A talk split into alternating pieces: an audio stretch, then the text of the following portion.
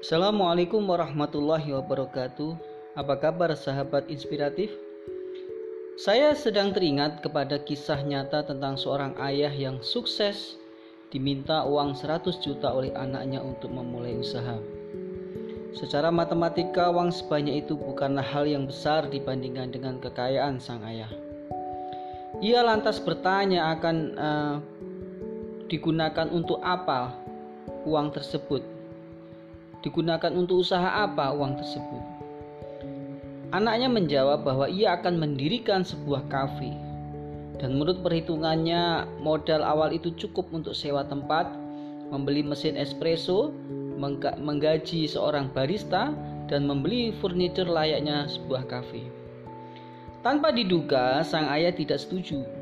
Ia mengajukan kesempatan pada anak untuk hanya diberi uang 10 juta.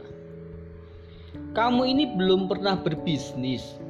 Mana mungkin bisa kelola usaha yang langsung besar? Itu sama saja buang-buang duit. Belajarlah dari yang kecil dulu. Sampai kamu mengerti bagaimana lika-liku usaha kecil. Barulah kamu pantas untuk diberi modal yang besar. Demikian kata sang ayah. Singkat cerita, Meskipun mudah bagi sang ayah untuk mencairkan dana sejumlah itu, namun ia hendak memberi pelajaran sesuai dengan pengalaman hidupnya bahwa ilmu bisnis itu bertahap. Kita harus menjadi ahli dulu pada suatu usaha kecil untuk bisa melangkah pada dunia usaha besar.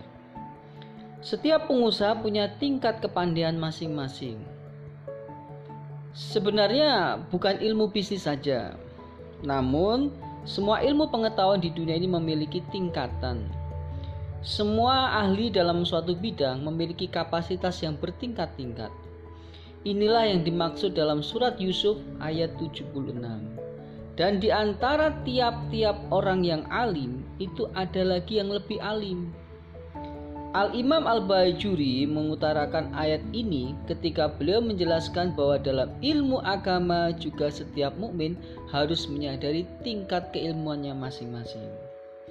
Ada kalanya seorang itu harus mengetahui mana yang halal dan mana yang haram sekedar kulitnya saja. Mungkin seperti kita ini. Ada pula tingkatan para ulama yang mengetahui halal dan haram beserta dalilnya yang biasa disebut dengan ikomatud dalil. Itu pun masih belum berhenti. Ada tingkat keilmuan yang sudah layak berijtihad untuk suatu fatma. Mereka itu seperti kelasnya Al-Imam An-Nawawi yang disegani di seluruh dunia. Dan seterusnya tetap pada tingkat yang lebih tinggi lagi.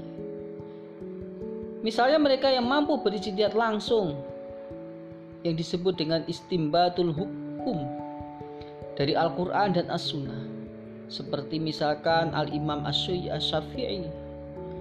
Demikianlah bahwa di antara orang alim yang ada pasti ada yang lebih alim.